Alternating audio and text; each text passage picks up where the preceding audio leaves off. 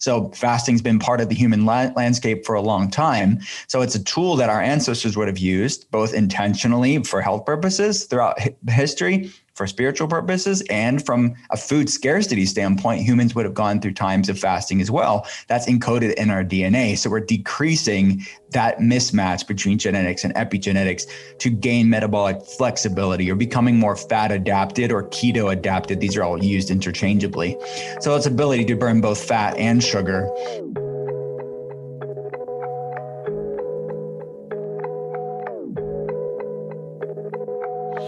Welcome to Better with Dr. Stephanie. I am your host, Dr. Stephanie Estima.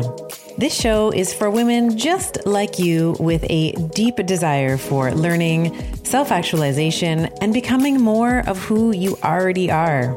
Every week, we are going to deconstruct how to build better bodies, better minds, better relationships, better sex, and better families. I'll be giving you access to world class thought leaders to help give you the tools to answer this question. What are the simplest things that you can do today to get better tomorrow? I am part geek, part magic, and want to share the juiciest questions, topics, and often taboo conversations that I think I've always hey, wanted to be Betties, a part of. Welcome back to another to episode of Better so with Dr. Stephanie. Better. It's me, your host, Dr. Stephanie Estima. This week, I am bringing you a conversation with Dr. Will Cole, and we are talking all about fasting. And Dr. Will Cole, in case you have never heard of him, he is a best selling author of several books The Ketotarian, The Inflammation Spectrum, and his latest book, Intuitive Fasting, which is a New York Times bestseller.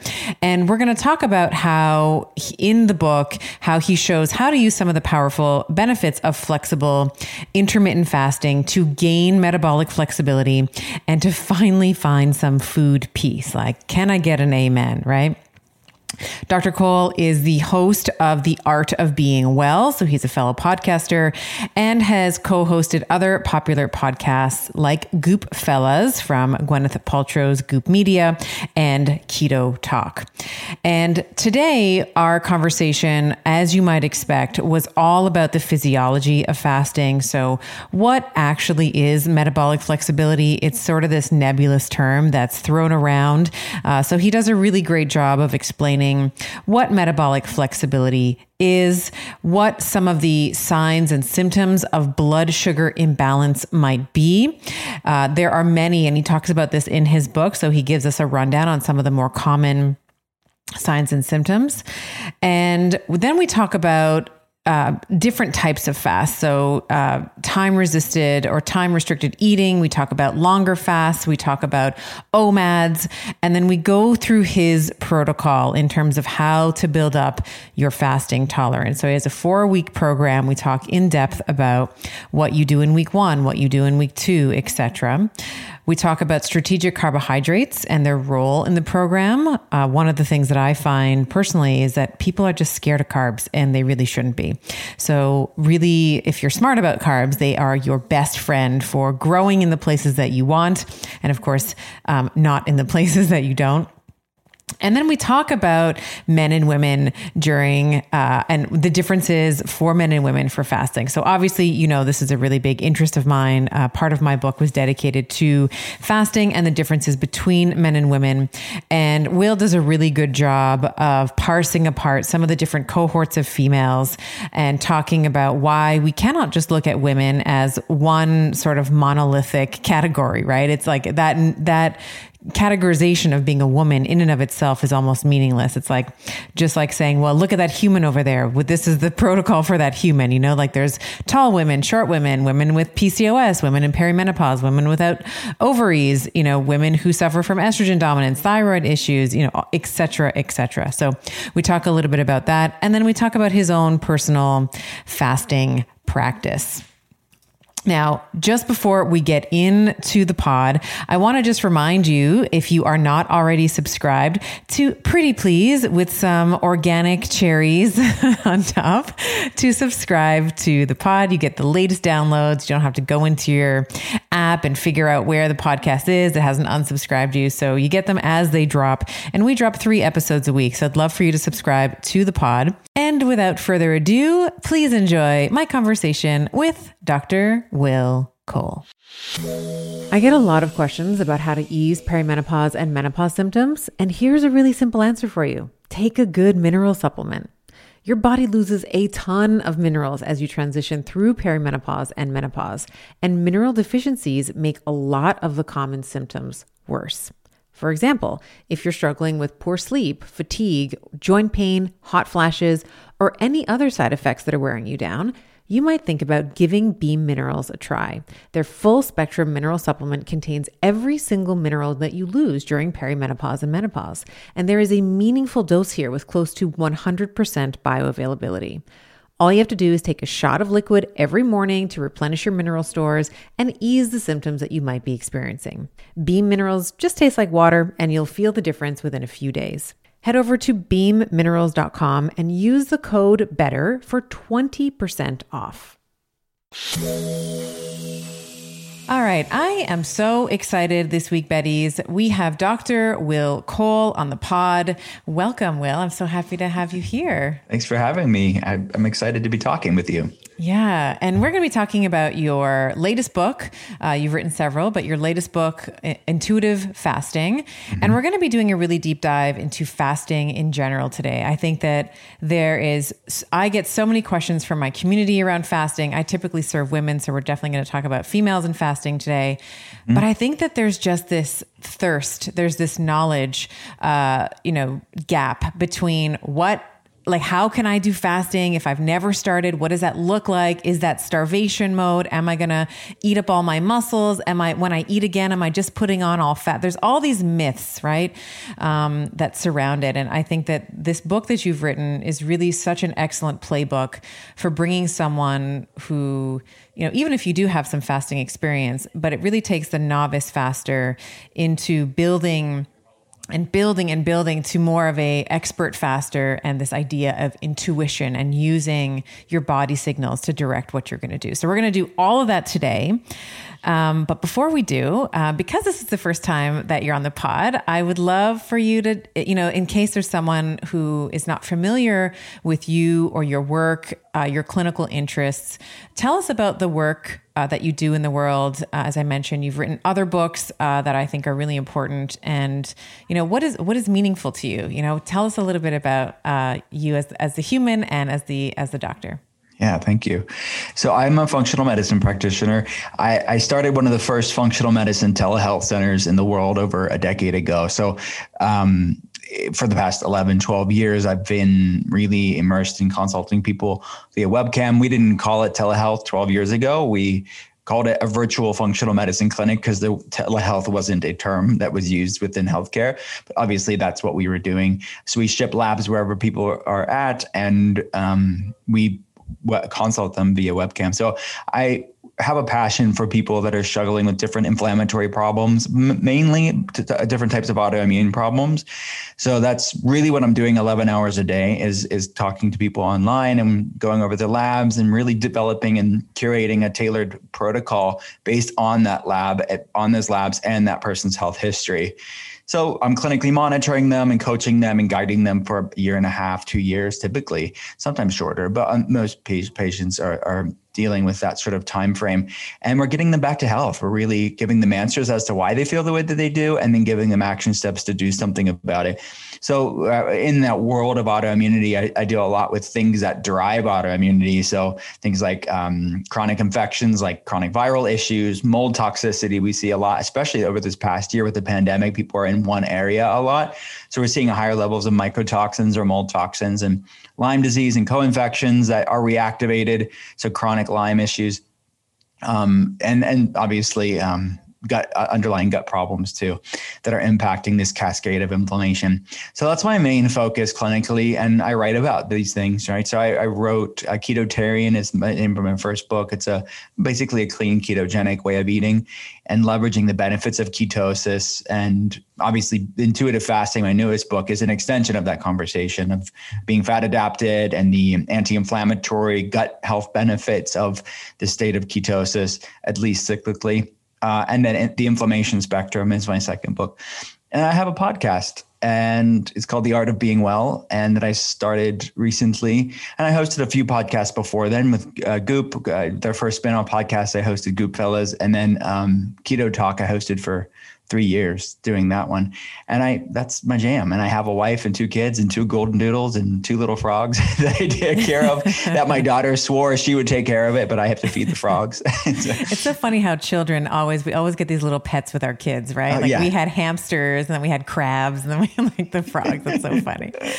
Uh, all right, let's talk about your book. Let's talk about and actually before we even get into some of the you know some of the juicy uh, physiology of it, I actually just want to you know, pause and maybe double click on the title because I thought that the title, uh, and I know you've heard this before, but the title is really brilliant because um, there seems to be this discussion, um, and this was actually the precipice that led me to reaching out to you saying, "Hey, I, I want you on the I, like I'm sorry this is happening, but I want you on the show uh, mm-hmm. to talk about fasting because there's there's this um, idea that." Intuition or intuitive eating, which is, you know, one of the more commonly talked about uh, parameters in the intuitive space is something that is exactly how you feel in the moment. So you may feel like you want to fast, or you may feel like you want a burger, or you may want a pizza, and whatever your body is telling you, that's intuition. And um, this is where I uh, disagree with the intuitive health coaches uh, and even to a certain extent, this health at every size um, movement that I feel misses the boat slightly here because sometimes your body can be telling you to eat the pizza or the ice cream, but that's not necessarily your intuition. That's just poor glucose control or that is poor, you know, your thyroid is out of whack. So tell me a little bit about the the philosophy behind what intuitive fasting mm-hmm. is. Yeah, thank you. So it when I wrote started writing the book, I started writing intuitive fasting at the end of 2019, the entire 2020, and it came out the early 2021. Uh, so for me, when I was writing it, it was born out of my clinical experience. It really is the most uncontroversial thing out there because my patients are getting healthier, the labs are improving. This is just like a healthy measured, flexible approach to intermittent fasting. So I thought it was going to be, and to be honest with you, the majority of people that read the book that they, they got the message. But the problem is that age old cliche of judging a book by its cover. They didn't understand the conversation that I was having. And our culture, a certain sect of our culture, small, you know, percentage of our culture is really addicted to being offended and dic- addicted to being triggered. And every faction under the sun in social media land has these sort of militant tribalism that's going on that's really toxic. But that was within the intuitive health coaching world i guess is is really what it was because there was a book in the 90s that was called intuitive eating uh, capital i capital e like the book. My book has nothing to do with that. It's really a conversation about this broader concept of what you're, what you're saying this intuitive uh, approach to food and what does that actually mean? Because it's thrown around very flippantly on social media but i'm coming in from a functional medicine standpoint. So i wanted to show people from a functional medicine clinical nutrition standpoint it's really easy and nice and sexy to say let's say i'm intuitively eating but what does that actually mean? Because statistically about 80% of the population has a massive blood sugar problem. They're in somewhere on the insulin resistance spectrum. Most of those people their physiology the, the dis- dysfunction of their physiology to create uh, some sort of semblance of homeostasis will go born out of insatiable cravings and hangriness go towards things that will perpetuate disordered physiology. Right. Uh, so this is just statistics. It's just what is what it is. So what I'm saying is, let's. It's I really teach my patients how to come from a place of a mindfulness, like eating more mindfully and eating and fasting more intuitively, let's do that. But you have to have at least some semblance of metabolic flexibility because metabolic inflexibility, like you're saying, is it hangriness or is it intuition? Is it insatiable cravings or intuition? Like blood sugar volatility stress eating, emotional eating is not intuitive eating. And we have like these warring sides where you have diet culture, which isn't healthy, you know, shaming people to weight loss, becoming obsessive and arduous and punitive. That's not good. But the polar opposite that's born out of that problem isn't good either. Like the anti diet culture, the uh, healthy at every size, all of this stuff may have good intentions and they, uh, they do have good intentions most of the time. But the problem is there's, there's there's no context or nuance. It's just a complete recoiled opposite response. Again, just toxic tribalism, and it's not healthy. There's a third way where we shouldn't be normalizing things that hurt us we shouldn't be normalizing things that hurt human physiology right. because that's not a form of self-respect that's that's metabolic disorder right. so it's to me it's like that's a third way of what i call in the book food peace of just like letting go of these sort of diet wars culture wars and saying what works for my body? What does my body love? What my body what does my body hate? And metabolic flexibility is fertile foundation on a physiological level for authentic mindful eating and intuitive fasting. And you'll be able to intuitively fast not because it's some obsessive restrictive disordered eating because but when your blood sugar is more stable you're more fat adapted you can go longer without eating not just because you are more stable and more grounded so that's the conversation that i'm having in the book because I do believe, and I'm teaching my readers, the readers in the book and my patients, how to use food and fasting as a meditation. But it's an art and a practice that you have to show up yourself. You have to put the work in to actually hear that still small voice of your intuition because all that other stuff, the hangriness, the cravings, will actually drown out the the your actual intuition.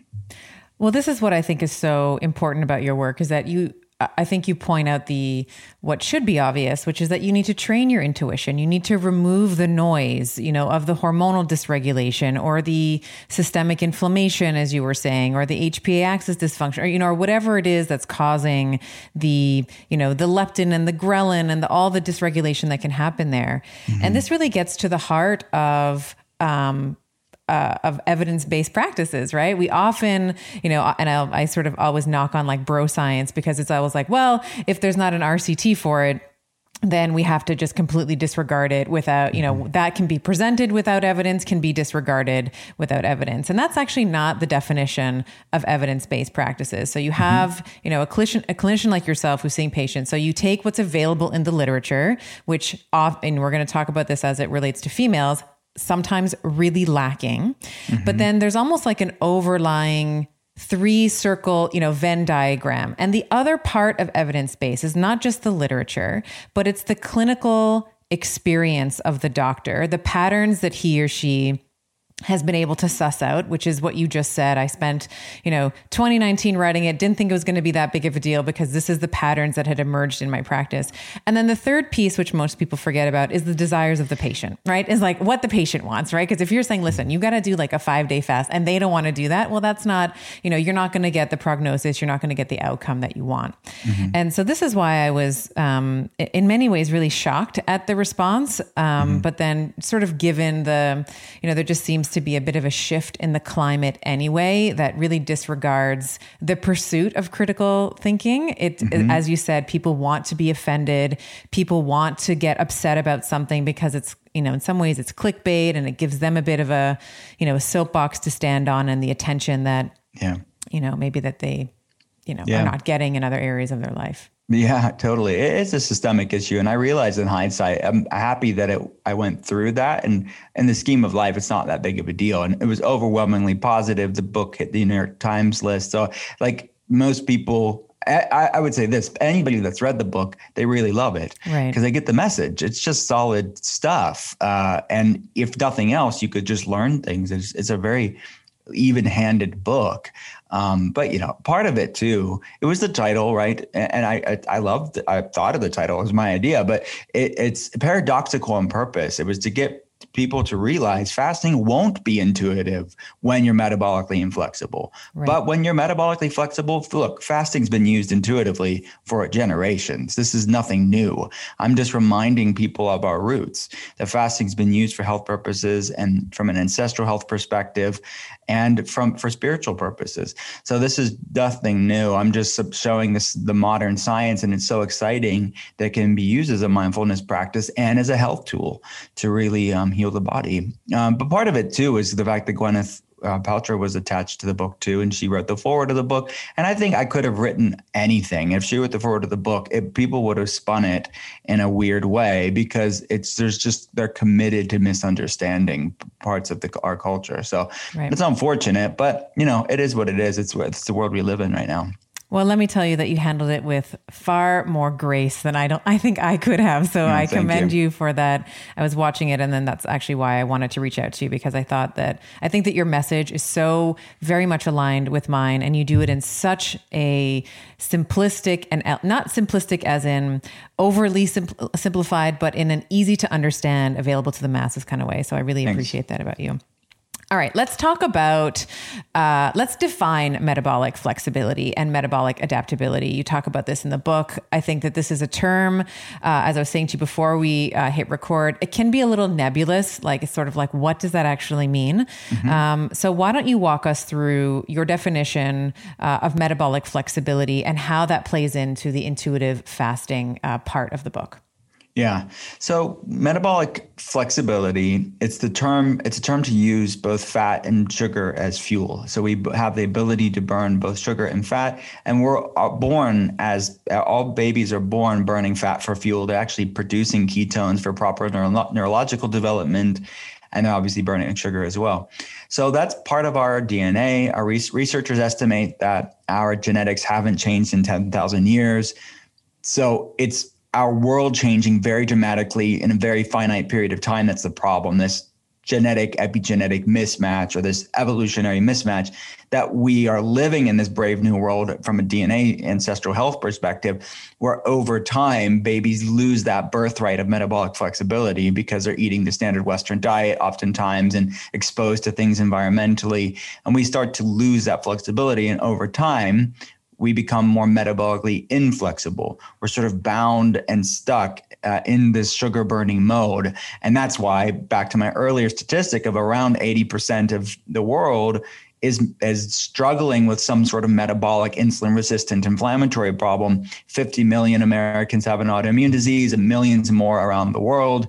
Um, and then even more are on this larger inflammation spectrum that i write about. So it's the majority of the human race. So the point is is that we need all of these are manifestations manifestations of metabolic inflexibility or metabolic rigidity. So through functional medicine, through changing, looking at your food, through intermittent fasting, you are using tools to decrease the chasm between genetics and epigenetics. You're realigning and eating what's in alignment and living what, what's in alignment with your physiology. So fasting's been part of the human la- landscape for a long time. So it's a tool that our ancestors would have used both intentionally for health purposes throughout history for spiritual purposes and from a food scarcity standpoint, humans would have gone through times of fasting as well. That's encoded in our DNA. So we're decreasing that mismatch between genetics and epigenetics to gain metabolic flexibility or becoming more fat adapted or keto adapted. These are all used interchangeably. So it's ability to burn both fat and sugar and intermittent fasting and food. But fasting specifically is the analogy that I use in the book is it's sort of this proverbial yoga class for your metabolism. If someone's metabolically inflexible, it's like someone's hamstrings are tight and their muscles are tight, right? And they're going to yoga class and they think, what the heck, yoga's not for me. And they've never done yoga before. And they could say yoga's not for them uh, and it's super difficult. Well, yeah, it's, it's not yoga's fault though. It's, it's your inflexibility that's, that's the problem. And that's why you should be doing it to become more flexible and strong and centered and rooted in the terms that are used in yoga. So that's the same thing with intermittent fasting. It, it's by I, the protocol that I put in the book is this expanding and contracting, uh, ebbing and flowing, uh, vacillating, eating and fasting windows. That's be, making you more metabolically flexible. So you can gain strength, you can gain resilience, you can gain a rudeness and awareness of your body, and your blood sugar is more stable, and inflammation levels are more stable, and you have a lot more clear because you've calmed the noise. You have a clear awareness and discernment on what your body loves and what your body hates. So that's what metabolic flexibility is on a physiological level. It is fertile ground for authentic uh, food peace or, or intuitive eating and fasting. And that's great because I think that this brings, you know, when we think about fasting, of course, this marries your work, your previous work with Ketotarian in terms of being in ketosis. And what you're mm-hmm. saying is we should be able to burn glucose when we want or carbohydrates right the end product being glucose or we should be able to burn fatty acids and or ketone bodies in a carbohydrate depleted environment via you know beta oxidation and all the other things mm-hmm. and this brings me to the question of ketosis and i think that you and i are similar here but i, I still want to ask the question and get you to expand on it a little bit. What we often see in um, ketogenic communities um, is that there is this pervasive idea that we should be in ketosis all the time that the goal mm. should be you know and the argument is given you know something similar to what you just said. Well our ancestors would have you know prolonged times of famine. There wouldn't we'd ha- they'd have to you know hunt for days and whatever it is and that ketosis should always be the goal. Mm-hmm. um, what is your what is your thought on that in, in terms of do you think i mean i guess the question is do you think that we should always be striving for ketosis? No the average person no. It, it's a tool in the toolbox it's a form of, and I talk about the research of this in the book, is hormesis. It's an act, a hormetic effect in the body. It's a good stress. Um, and the dose matters and the context of the dose, depending on the person that's using it, matters. So, um, it, and that's like the other part of the conversation that I'm having in the book is this context. And this is bioindividuality, right? This is the heart of functional medicine. And that's what I'm bringing to the fasting conversation is we're all different. There's an amazing tool of, of intermittent fasting, but how you use it is should be bio-individual. And that's the intuitive part of really checking in with your body and using fasting as a mindfulness practice to A, check in with your body to see how you should be using this, but B, be, using food and fasting as a mindfulness practice is a great way to really lower inflammation on that level, on a mental, emotional, spiritual level, therapeutically to calm stress hormones. So the point is, no, it's it's it's a tool to use in the toolbox. There are some people that need to use ketosis longer term therapeutically with different neurological disorders, obviously seizure disorders, people that have other neurological problems, people that have um, different autoimmune issues can really benefit from longer term ketosis. And they know intuitively when they go out of ketosis, they don't feel as good. So obviously, the benefits outweigh any negatives for long term ketosis. So that is part of that context for intuitively for them, that's what they need. The average person that's looking to just boost their energy levels, to push past a plateau, to lower inflammation, to support their gut health that's not something that I find that the average person needs to be in ketosis longer term. And it's not even desirable because it's about that balance. And that's what metabolic flexibility is. I mean, you have to, the, the term flexibility means burn, burning both sugar and fat. So it doesn't mean that you always have to be in ketosis forever and ever. It just means can you get the ability to, to actually be fat adapted? And then from there, you'll have the flexibility to burn both. So I actually advocate for a more of a cyclical approach, these vacillating fat fasting and macronutrient uh, fluctuations as well. So we are um, both the ketogenic diet and intermittent fasting both increase beta hydroxybutyrate. And that's why the ketogenic diet in many ways is mimicking fasting. So we are leveraging those benefits therapeutically from a food standpoint and a fasting standpoint, but we're lightening up on the fasting and we're increasing their clean carbohydrates to maintain that metabolic flexibility, which is really good for female hormones. If you're cycling female, it's really good to get that kindling on the fire. I mean, if you're using that analogy where the fire is your metabolism or your energy for the day, but uh, clean kindling is sugar clean carbs. It's it's going to create some light but it's going to be short lived most people are living with kindling all day long because they're not fat adapted. So you, they get hangry if they miss a meal their blood sugar is all over the place because they have to put six small kindling snacks throughout the day uh, meals uh, throughout the day to maintain that blaze. Okay there is cleaner kindling and dirty kindling, but it's all kindling. And if that was your only option, then pick, pick the cleaner kindling. But the point is the best fire, the best energy, the best metabolism, the best health is putting a log on the fire with kindling. And that putting a log on the fire is being fat adapted and being able to burn fat for fuel. So you have to put the work in to get the log on the fire. And then from there, the best sustainable long blaze of energy for your life is going to have both log and kindling or fat and sugar for, or carbs for um, fuel.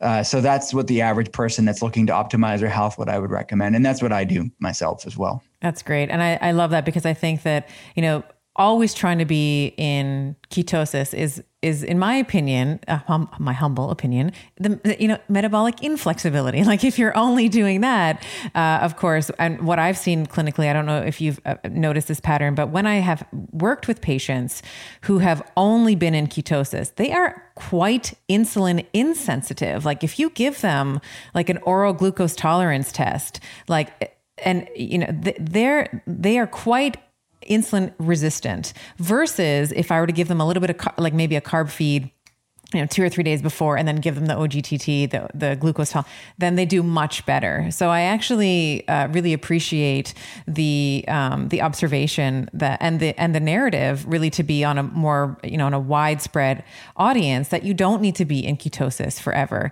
And I like um, I, I, agree with you in terms of um, people like autoimmune conditions. Like I have a, a girlfriend with um, and I've seen this sort of anecdotally as well.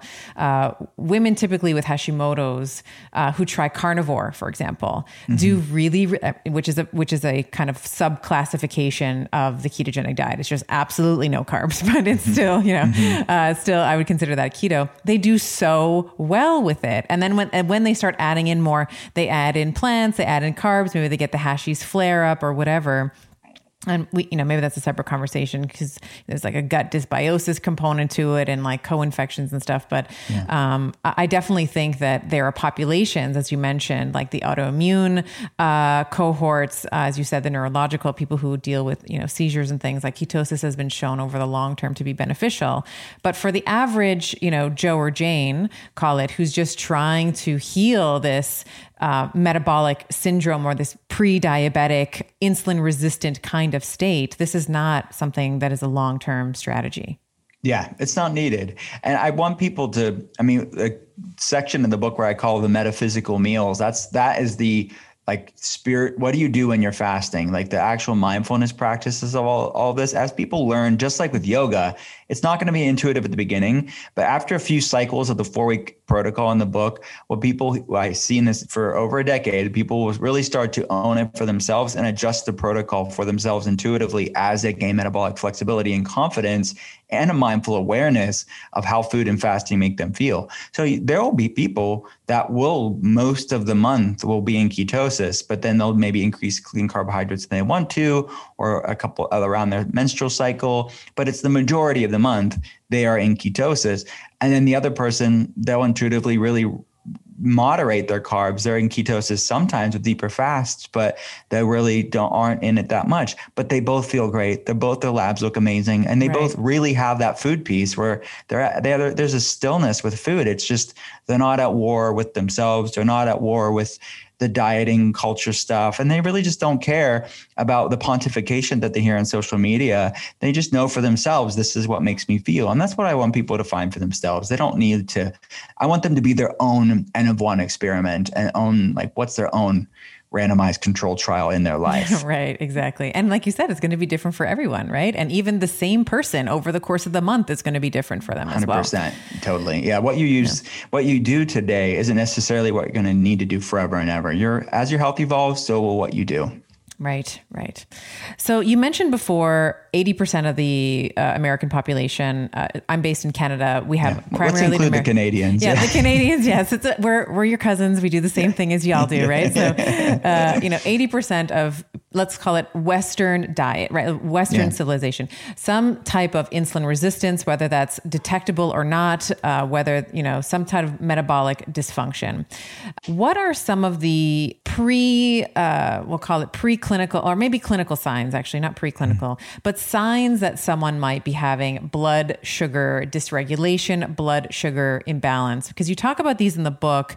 Uh, you have like a whole, it's almost like an, you know, an entire page of like this, this, this. And I think that some people might um, most people, when I read this list, I was like, oh, you know what? I like a lot of people that I, you know, a lot of patients that I care for would say, yes, uh, they mm-hmm. feel weak, they feel jittery, they want caffeine, like they need the caffeine, all these things. So maybe just, it, you don't have to list all of them because it was, mm-hmm. it was such a comprehensive list, but just for the, for my audience, my community listening, what would be some of the things that would tip a little bit of a yellow flag for you? Mm-hmm. You know, if they're initially have initial consultation with you and they're like, hey, I have like, what are some of the symptoms that you might be looking for? That would point your clinical judgment towards um, insulin uh, dysregulation and possibly uh, blood glucose dysregulation as well.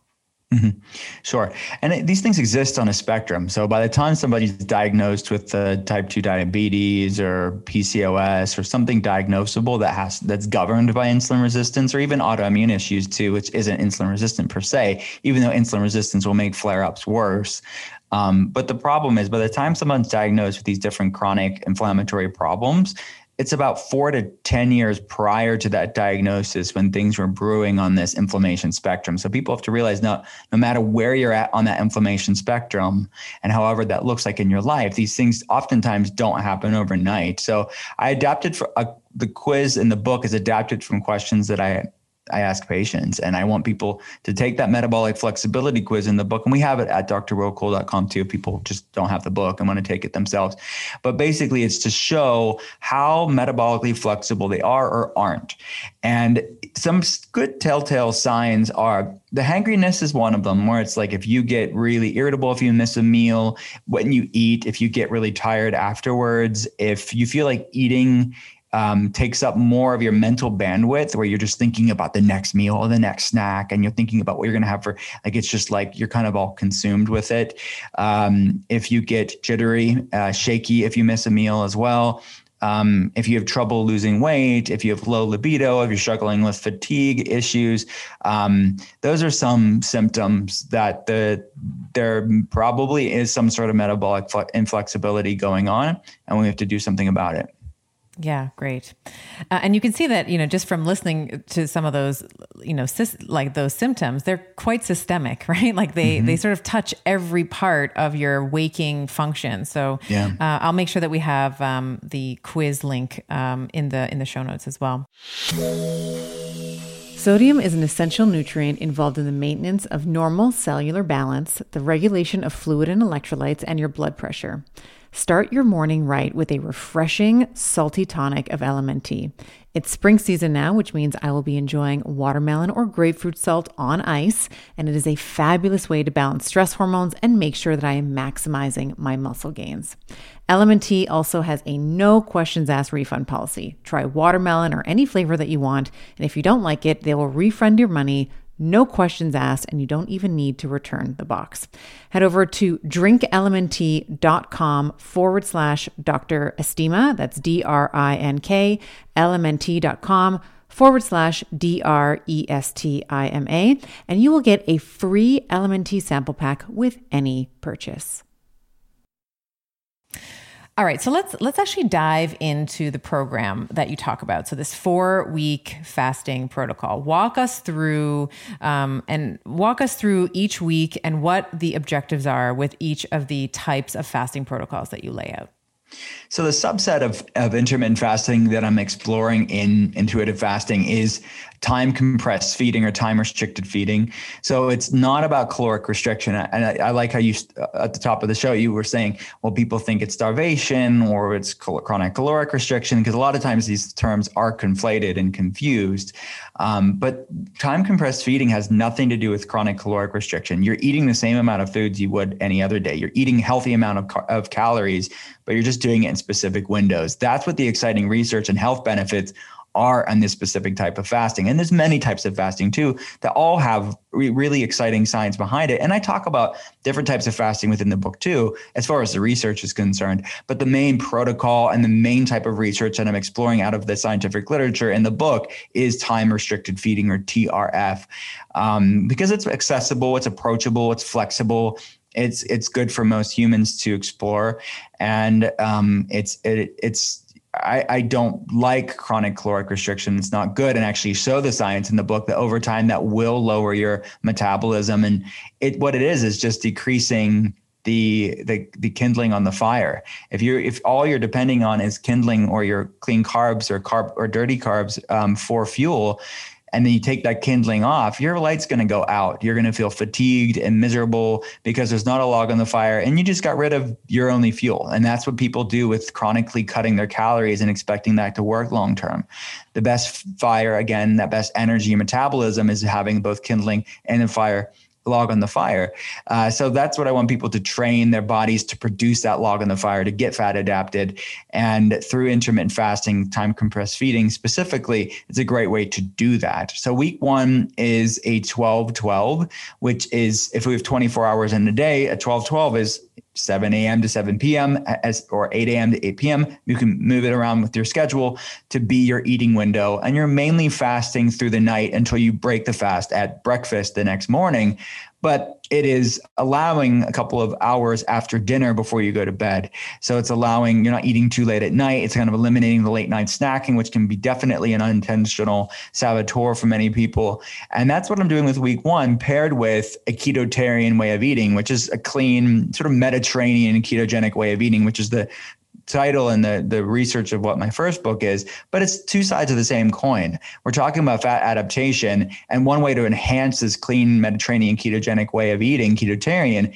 is through intermittent fasting. So I talked about intermittent fasting in 2018 when I wrote Ketotarian, but I wanted to go into deeper dive in this research because I really feel and know clinically it exponentially can enhance the benefits when you pair this way of eating with some intermittent fasting that's flexible.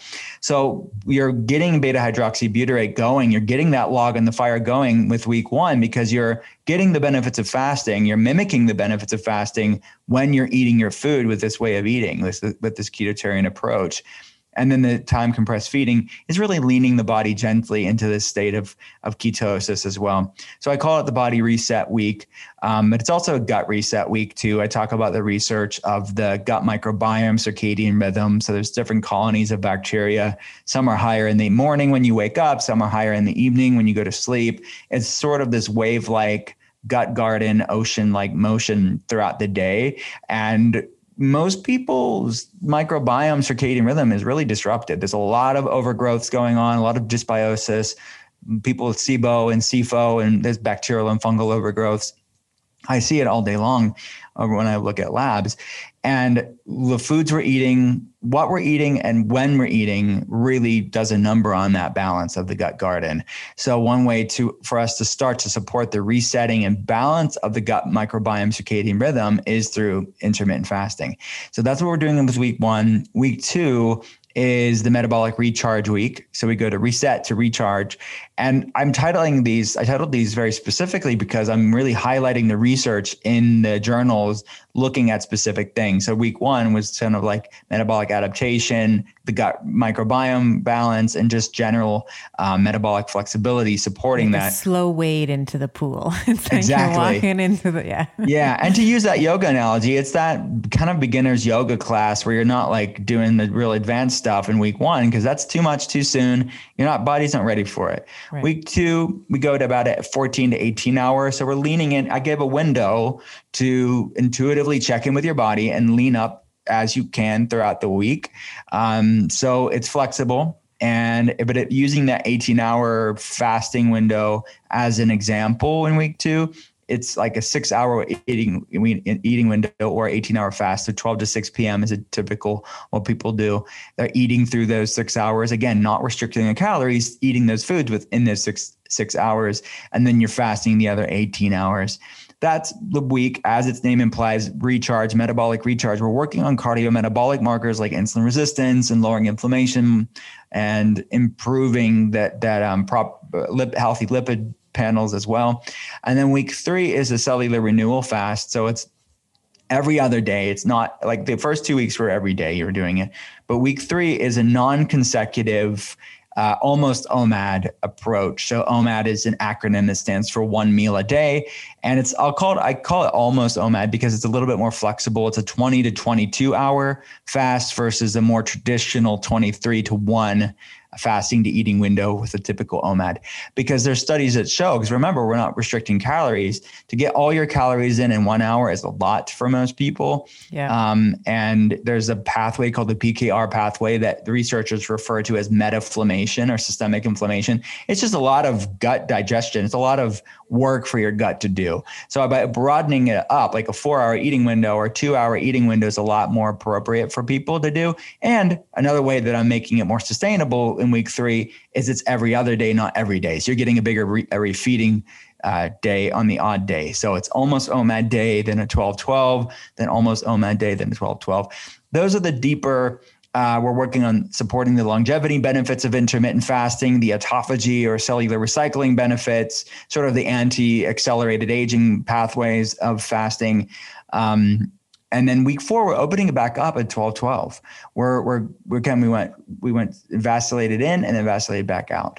So week four, we're working on increasing our clean carbohydrates. We're doing a lighter fasting window. We're supporting hormonal rebalance. So that's the rebalance week. So reset, recharge, renew, and rebalance for the four weeks. And people can cycle through those four weeks as many times as they need to until they've really brought that score on that quiz down. And they've used fasting as a mindfulness practice to really learn learn where their body felt the best at because we're all unique and different. People can evolve that protocol intuitively as they gain strength. So just like that yoga practice, it's a pra- it's called a practice for a reason, and they can really show up for themselves to evolve that practice intuitively. And that's what I want people to do with this as well.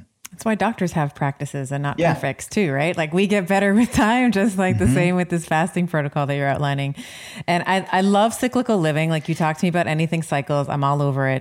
Um, and I and I love this because you're what you're doing essentially is sort of sneaking in fasting tolerance, right? And you mm-hmm. you've used this analogy with yoga. Like if you just went to like an advanced Ashtanga yoga and they're like, you know, I don't know the position names, but if they're doing headstands and fish pose and all the things, you're gonna you're you're going to feel like a loser and you're yeah. never going to come back to it, which is kind of the point with the slow wade into the pool or the you know it's totally like slowing you know kind of getting your you know your toes wet or as you said going to the beginner yoga class because it's it's the humans in in when we look at sort of humans as a you know as a, as a pool. And I know that there's a lot of bio individuality, as you said, but we're not going to do things that make us feel awful, right? Mm-hmm. So they anybody can do a five day fast, and it, like anyone can kind of get through it. But if you haven't built up the tolerance to fasting, as mm-hmm. you've outlined, where you do 12 12, and then you do a 16 8 or an 18 6, and then you do an alternating OMAD,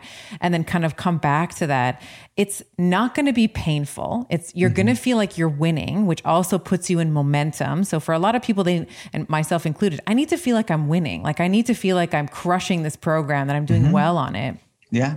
And then the the the chance of someone coming back to it or repeating the cycle as i mean that's what you want. You want them to repeat the program yeah. um, is going to be much higher because it's not going to be as painful. It's not going to be um, something that you know they remember and they're like oh yeah that's when i felt like i couldn't even get it. I felt like i was totally out of my league and i couldn't do it yeah, no, you're absolutely right. When you start feeling better, it's quite encouraging. I see that with patients so many times, and they want to keep doing things. So that's that catalyst, that paradigm shift that they'll start to see for themselves, where it's not about all the things they can't have. It's about, no, I love feeling great more than I thought I missed, something that detracted from how I wanted to feel. It's a bad trade off. And you're, it's, it's leaning them in so there's, they feel like they they've got the handle on this. And not rushing through it. It's something sustainable. It's not a fad crash thing. These are tools they can always go back on. And the book's only been out for a few months and i hear people already taking that protocol and they've done it multiple times and evolved it for themselves intuitively and it's just a tool within their toolbox now. They know and intuitively how to use these things. And they use that protocol in the book as just a springboard, just like that yoga class to learn about themselves. And now they don't need a book anymore. They can go back to it for the recipes and things like that. But they know how to do this intuitively. And that's what I wanted for the book.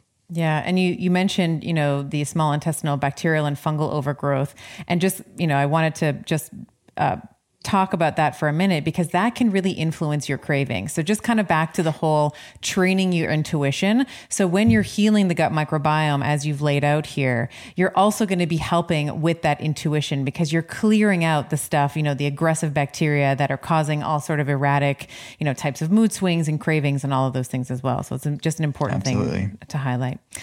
Uh, let's talk a little bit about men and women. And I don't want to do this in a reductionist way because, you know, men are not just like, there's not just one type of man, you know, there's not just, just and there's not one type of women. Um, uh, and I, I would be curious for you to expand on. Uh, there is some discussion. I have participated in this discussion as well around fasting for women um, and the premise you know when i talked about uh, in my book i talked about this premise that women are not little men and we have sort of different you know re- we have different cycles like reproductive cycles and then menopause mm-hmm. perimenopause etc um, talk to me a little bit about um, some of the different applications of fasting that you have seen clinically and then talk and, and, and sort of parse apart if you can some of the different hormonal and like categories of women and how we might apply this uh, this four week fasting protocol or if there's any nuance to it um, as well. So uh, fasting for women yes or no and then you know let's maybe kind of go a little deeper into some of the different verticals that we might find uh, our, mm-hmm. our women in Sure. Yeah. So there's a that's a big section of the book in the rebalance week specifically where I really look at the research and my clinical experience on this is that, like you said, it's a very reductionist for us to say it's all women are the same and fasting's not good for women, which is a question that I get every day. It's like, I heard that fasting's not good for women. Well, we shouldn't say statements like that. We what we should be asking is who is she and how is she intermittent fasting? Because there's many types of women with many different variables and there's many types of intermittent fasting and they're not the same. Right. So it's like someone saying high intensity interval training isn't good for women. It's like, well, how are they doing it? How much are they doing it? Who is she? What what type of health issues? So these are all types of hormesis, just like sauna therapy is, cold therapy is, high intensity, high intensity interval training. All that's active hormesis. So is intermittent fasting. So I think first of all, the time compressed feeding or time restricted feeding is great for many women because it's not cl- multiple day fast. It's not chronically lowering your calories. I wouldn't recommend that for many women to do that unless they therapeutically needed to do multi day fasts. That, that's one caveat. But the average lifestyle purpose, someone that's trying to just feel great, I find that it's very just on on the outset that time compressed feeding is really great for women uh, to do, no matter who they are. But then how she does it's important. So I recommend in the book um, for people to really check in with their bodies using those metaphysical meals of using fasting as a mindfulness practice. How is my energy? How's my libido? How's my sleep? How's my goal? How are my goals? And they, many women will find they may not have to do this right away, even though I teach how to do it right away in the book. But at some point, they're going to have to if they're cycling, if they have a menstrual cycle, to do lighter fast. So maybe go back to the 12 12 and increase their clean carbohydrates around their period and around ovulation. Now, everyone's cycle is different. So obviously that's going to have to be adjusted intuitively and on a bio individual level. But those are, that's more or less the tools and the modifications that I would make. Now, because this is an amazing tool of intermittent fasting, there may be a few months where she does not have to do that, even though uh, from a maintenance standpoint, but she gets way more benefits by digging into the moderate and deeper fast for a time. And then she gets to the point where she's got the therapeutic benefits of fasting. Her inflammation levels are lower, her blood sugar is more balanced, her gut's healthier. But a maintenance standpoint, a cyclical approach does make more sense. Again, what works for you today isn't necessarily what you're going to need to do forever and ever. But some women, they're already more or less okay. They just are looking to take it to the next level and they may want to do a cyclical approach right out of the gates uh, to really boost their brain, maybe the, boost the brain function, increase their energy levels, or move past a plateau and shake things up uh, with the intermittent fasting protocol in the book. But I would recommend for those women where they're looking to just maybe take it to the next level to do a cyclical approach, meaning increase their clean carbohydrates and lighter fasting around their period and menstruate, uh, around their ovulation and menstruation, right at the at the beginning of them trying this this new these new tools within their toolbox. So that that's the part of the intuition part. It's really checking in where you're at, where am I at my health journey, and how do I really use these tools in a way that works for me sustainably. So that intuitive, that four week flexible fasting protocol in the book, as I mentioned every week throughout the book, is depending on your menstrual cycle, you can adjust and make it a lighter faster fasting day or a clean carb uh, clean carb cycling day uh, to have it synced with your cycle. So that's that's what I would say on that because women are higher in kisspeptin uh, molecules make them more sensitive sensitive to a caloric restriction and longer times of ketosis. So there is some studies to show that women are more sensitive to these states, but that's not all women. And if they have other inflammatory problems or blood sugar issues or metabolic issues on top of that, those things need to be sorted out before you're really worrying about the the the long term effects, the um, the cyclical approach. So it's important to check in with your body throughout this time and really being curious about what your body's telling you. And this is the type of critical thinking that I want my women to adopt. And I think so. I mean, I, I did this myself, right? I made this mistake myself for years where I would just try to white knuckle it all the way through the month, right? It was like I tried to fast the same way, I tried to eat the same way, and it never worked out for me. And I think when you adopt an approach like this, where it's like, it's going to be this is what I need right now. I might not need this in the future. This and and to have that um, uh, cognitive flexibility, right? Mm-hmm. To be able to say, okay, this I, I I'm on the inflammation spectrum. I need I have things that I need to course correct with. So this is going to be what I'm going to do for the next call it six, nine months, a year, whatever it is. Um, and then in a year, as you're going through and you're taking these quizzes that you've provided, you can kind of see your progress. Mm-hmm. Um, and then you can adapt, you can change, which is yeah. so important. I think the ability to check in with yourself and say, okay, I was doing this like OMAD thing every other day and I was, and now I don't need it as much. Like now I can maybe move more to like week one and two, I can just cycle with yeah. that. And you can sort of use some of the different tools that you've provided and, and change them to fit what you need. Absolutely.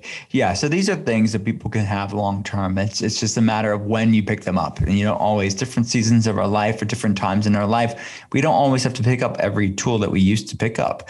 So yeah, it's it's definitely when people get this and have that aha moment for themselves, it really is just we all have this and within us. We this is our birthright. Metabolic flexibility is our birthright. And people need to just give their body the chance to reclaim that for themselves. Well said. It is our design. Absolutely.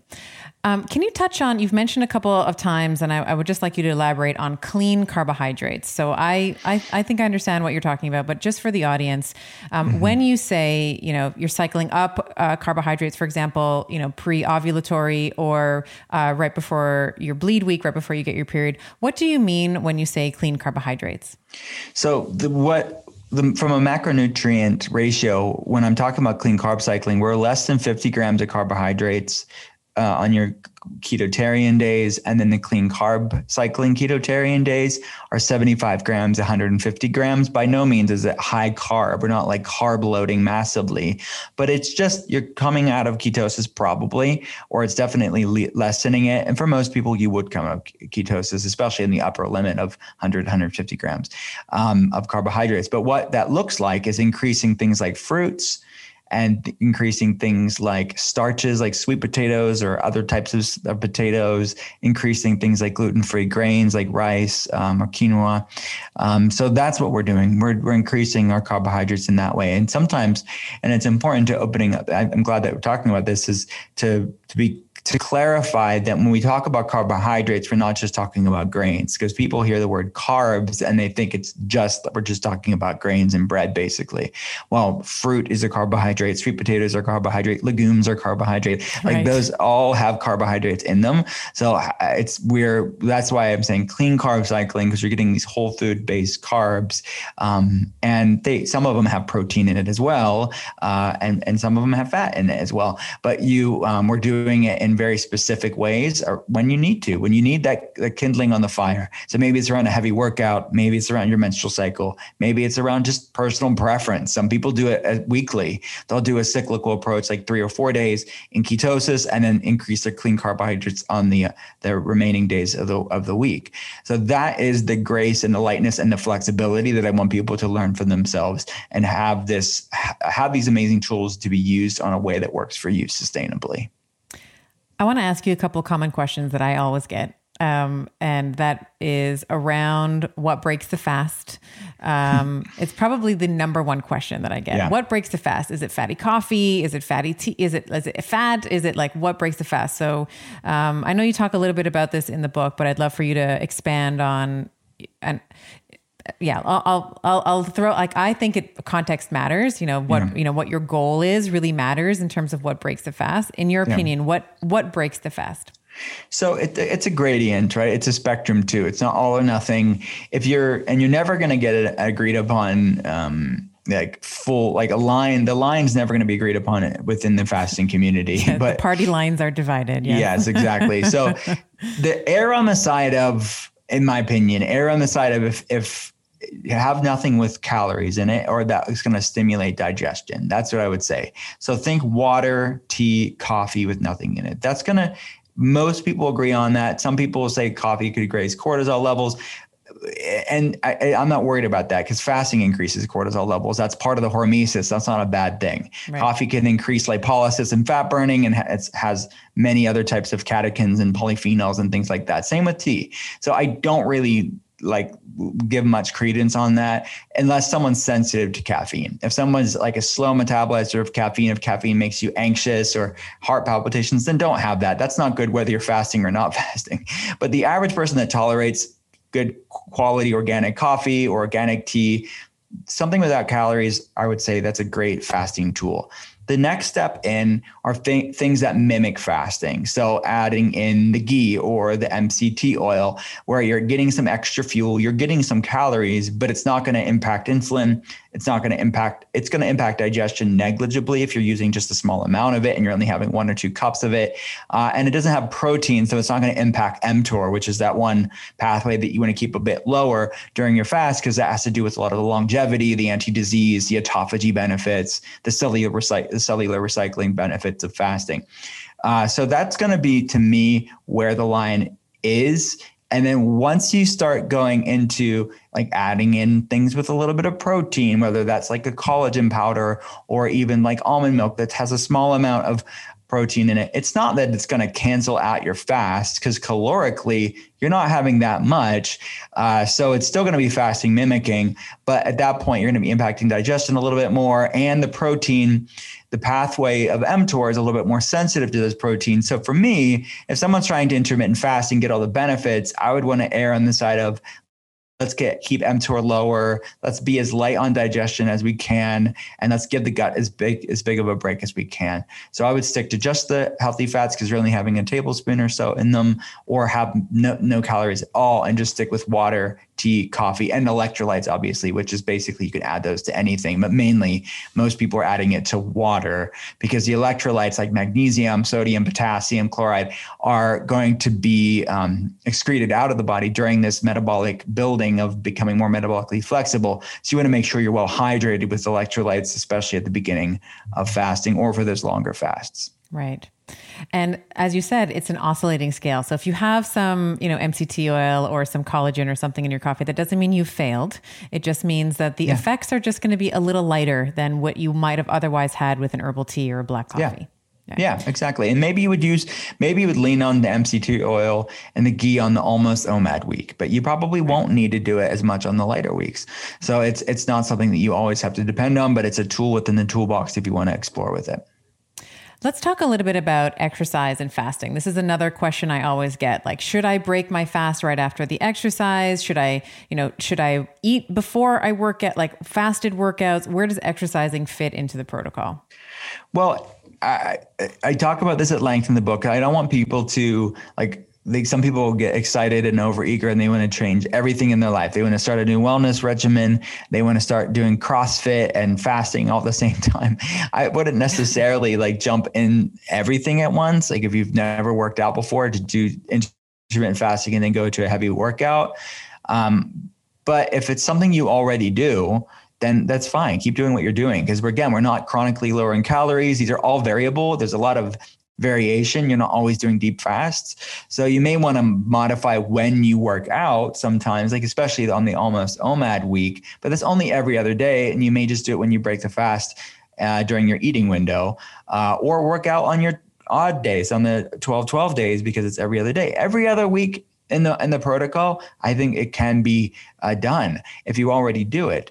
Um, so just check in with your body again. Sometimes too much exercise during this time isn't a good thing, depending on what you're going through with your health. But the average person, it could be a great thing. So, what I recommend in the book is all those things, plus to experiment with a fasted workout, which has some exciting research around it as far as increasing human growth hormone and fat burning, and these uh, it's added hormesis, so you can add some, it can enhance some of the benefits of fasting in theory but then try a non-fasted workout too. So I think variety there is a good idea and see where you feel the best with and what's sustainable for you. Because obviously the workout, whatever you do, it has to be something that you enjoy and you can do repeatedly. Otherwise, it's like, what's what's the point? So uh, everybody's different in that category. Yeah, and I think it's also a matter of personal preference too. Like I have tried both the non-fasted and the I just prefer fasted workouts. I feel like when I eat or have something before, I just feel like I have a brick in my stomach. So I just like to mm-hmm. not have it's just it's it's just a personal preference. And as you were saying, yeah. maybe there's some symbiosis with the hormetic effects of both the fasting and the caffeine and the workout together. Um, but also, you know, it would it would it would behoove you to not work out because like if you say okay i'm not going to work out because i can't do it fasted you know you're missing the point right the point is you yeah. work out when you can like don't not work out right and if you can play yeah. with a little bit of like sometimes you get food sometimes you don't depending on what week you are in this fasting regimen um, i think that that's that's great advice as well yeah. yeah. Flexibility. I think that's the term that I use throughout the book. It's flexibility. I want people to have metabolic flexibility, but I want them to have flexibility in how they approach these things too and not feel like they're a failure if they mix things up. It's, there's benefits to all of these things. Yeah. Let's talk a little bit about fasting as a means for mental clarity and increasing, you know, maybe as more of a spiritual uh, practice. I think that, you know, we've taught, we've geeked out a lot on like, here's autophagy and here's mTOR and here's, you know, all these fun things that are, you know, for, I could talk about this for hours. I think it's uh, fascinating. But we also know that throughout history, uh, people have fasted to find answers to questions, uh, philosophical, spiritual questions uh, for self actualization. Of course, we have religions that, you know, i am thinking specifically, well, Christians uh, fast for Lent and Muslims mm-hmm. fast for Ramadan. And, you know, there's a whole, and, and, and I'm missing many, many cultures. Um, mm-hmm. I realize as I say that.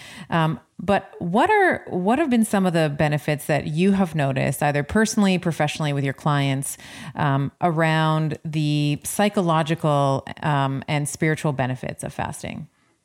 Yeah, it's a great. You know, one of the blurbs in the book it's from Alejandro Junger, who's a colleague of ours, and he, um, great friend of mine, and he, I feel like he said it very beautifully. He, I'm paraphrasing it, you have to read it, but it basically says we're in desperate need of a pause in our culture, and I thought like there, he hit on something so eloquent there. There's something beautiful where I talk about this as above, as above, so below in the book, where there's a, so much imbalance going on in our world today. There's so much noise going on geopolitically, just on social media, all the noise, technology, all the noise, and then uh, climate change noise on an environmental level.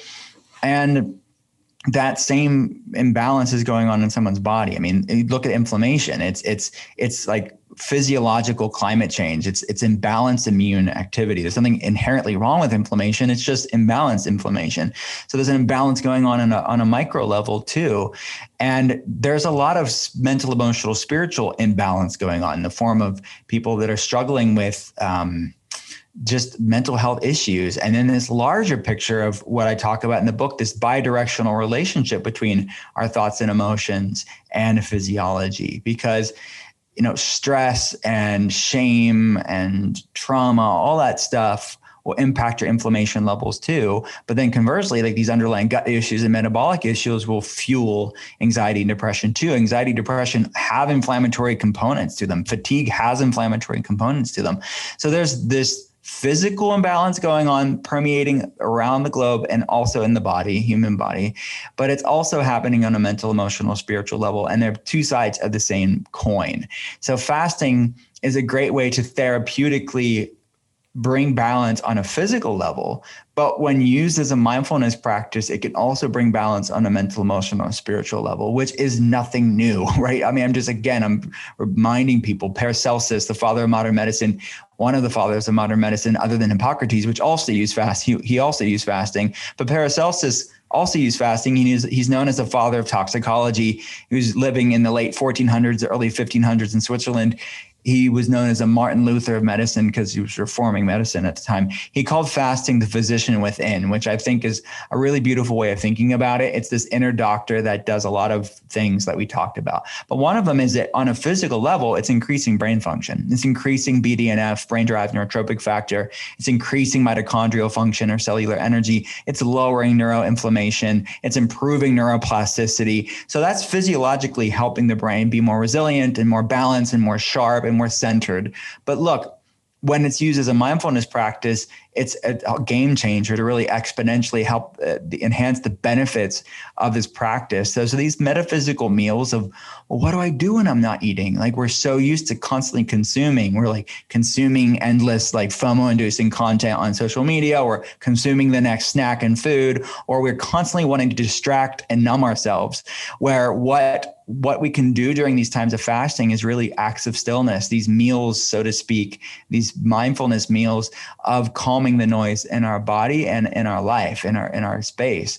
So whether that's going out in nature and you know using nature as a meditation, where I talk about the research coming out of Japan and South Korea of Shinrin Yoku of forest bathing and really helping bring lower cortisol levels, lower inflammation levels. What if you do that during your fast? Or what if you do journaling? Or what if you do just more traditional prayer? Maybe you do a mindfulness meditation. Maybe you uh, do some acts of active service for something, you know, in the in the world. So that is, uh, in my opinion, more mo- a modern approach to what humans would have done throughout history with times of fasting because we know the fasting has all these health benefits but like you said almost every major religion use use fasting, whether it's Islam with Ramadan, Christianity with Lent, Judaism with Yom Kippur and Tisha B'av. Every almost every indigenous culture around the world, no matter where your ancestors came from, it's part of our DNA. It's part of our physical DNA, but it's also part of our spiritual DNA, and it's decreasing that again that that genetic epigenetic mismatch on that level too. That we're so divorced from our roots, where look at the state of affairs of our world where on the major things but then on a minor thing even the idea for some people that fasting could be intuitive was like upsetting.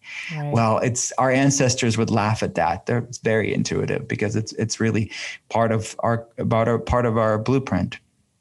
And i think it's so empowering in a way to break free from the narrative that big food feeds us, that we always have to have this 100 calorie snack within arm's reach at all times, right? This psychological freedom that is like, oh, I actually don't need to be eating all the time. Like my body actually knows what to do. And then when you get into, you know, the, all the details, the mechanistic details that you talk about in the book around gluconeogenesis, and your body can actually make its own, you don't need to always have the carbs, right? So mm-hmm. um, I, I think that this is such a, and that's one of the things that I clients will report to me that it feels so powerful to be able to fast because we're we're told big food and you know maybe to an extent big pharma they want us as clients, right? So they want, mm-hmm. you know, us to be having the processed foods with the seed oils and the omega sixes and all the other, you know, chemo, you know, the chemical soup that um, that they put mm-hmm. into foods that don't, you know, grow from the ground or come from a tree or swim or yeah. walk on the land or what have you. So, uh, really, really appreciate that insight as well. So, Will, as we're as we're wrapping up, um, I guess, you know, the the my last question to you is what does your fasting regimen look like today? So, this is obviously a practice that has uh, served you very well. Is this something that you follow? Has your has your fasting regimen ebbed and flowed as well as you've gone through this protocol yourself, or what does it look like for you in, in the day to day? Mm-hmm. Yeah, so I do exactly what I advocate the reader to do. I evolved the protocol for myself. So I do all all the types of fasting that I recommend in the book. Each week is a different week. I do all of those, but I interchange it throughout the week. So I'll do sometimes an OMAD week, and then sometimes I will do an OMAD like once or twice. Sometimes I'll do it no, no times. I'm like to if you're looking at just today, I'm doing an 18 hour fast today, but it's not something I'm willing or I'm super obsessive about. I barely think about it. I just I'm just kind of in the flow. I have a general thought in the morning, an intention of what it looks like, but I'll show up for myself and intuitively maybe I'll think I'm going to do an 18 hour fast. Then I wake up and I realize I'm not going to do it. I'll do a 12 12. And there's no shame on that. There's that that grace and that lightness where and that flexibility that I want people to have for themselves.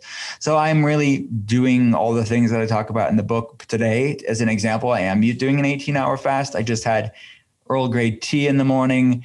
Um, which I talk about this in the book, but Earl Grey tea has bergamot, which is a citrus from Calabria in Italy, and it, it supports autophagy, these benefits of fasting. So the bergamot supports autophagy, fasting supports autophagy, and a ketogenic diet supports autophagy too. So I'll typically do that as sort of my weird like biohacking tool. And uh, break, I break my, broke my fast at lunch, and then I'll eat about a six hour, maybe seven hour eating window. It might be 17 hours, um, but around there um, for today. And then uh, tomorrow it probably will look something different. It's just uh, I'm busy consulting patients, so the those tighter eating windows tend to really work for me, and I feel a nice great. Clinical biohack as a doc. Eh? Like, you, know, like, I, Stay you can busy. schedule them back to back without worrying. That's awesome. yeah, exactly. So it works for my schedule, but yeah. And then on the weekends, I find myself doing a 12-12. Like I'll wake up and have breakfast with my kids, and like have it work with your schedule. It should be sustainable. It should be enjoyable, but that's what I want people to learn from themselves is how to intuitively evolve this to suit their needs. Well, this has just been an absolute delight uh, talking to you, Will. Uh, you're a wealth of knowledge, really know your stuff. Um, if people want to work with you, find the book, uh, how can they, where can they find the book? Um, where can they find you, whether they want to interact with you social media or maybe in a doctor patient capacity? Like tell, tell people all the places that they can find you. Sure. Thank you so much. Very nice of you. That everything's at drwillcole.com. So it's D R W I L L C O L E.com and yeah, they, just all the links to the books are there. But you can go on Amazon, Barnes and Noble, independent bookstores, and get the books there too. Um, and on Instagram at Dr. Will Cole, but we're on, on all the social media places. But I'm mainly active on on Instagram. Awesome. Well, thank you so much. And I know that this is going to be so valuable for everyone listening. So I appreciate your time and your wisdom that you've shared with us today. Thank you. All right. So there you have it. Fasting for women, fasting for all sorts, fasting for humankind. Hopefully now you have a guidebook or at least a template for you to start on your fasting journey if you have not already. And in leaving you today, I always like to leave you on a high note with some love. And this is a review that was left for the podcast from the motherland, from Canada, where I hail from. And this is from T. Nell Kell. And she writes, What a great podcast, enlightening. Dr. Stephanie, your podcast has opened my eyes up to so much information about women's health. In my mid 40s, this is all the information that I've been looking for. If only I knew all of this when I was young. Thank you so much from Calgary. You know, everybody that I meet from Western Canada uh, is just delightful. And uh, you are no different. So thank you so much for taking the time to write this review. And I would also encourage all of you, if you are still listening, uh, please to leave a review, leave a rating, subscribe to the podcast. It really does help us grow the pod. We watch our numbers, we watch our reviews, we watch all of those things. And then when we see reviews, we also know that what we're doing is meaningful to you and it helps us produce more content there as well. So, absolutely w- wishing you an absolutely gorgeous week. Thank you for all the love that we receive every week. And even if you got something to say that's not full of love, like I'll hear it too, right? I'm a grown woman, I can take it. So, I would love to hear all of your feedback on the pod. And until Wednesday, uh, uh, when we meet again for Geeky Magic, I bid you adieu. I hope you enjoyed today's episode. For those of you who want to continue on this week's Geeky Magic carpet ride with me, visit bettershow.co forward slash show notes. You'll find research, links, summary notes, musings that I prepared in preparation for the podcast, and I often throw in some of my best practices, bonuses, and links. All the juicy bits are in there for you.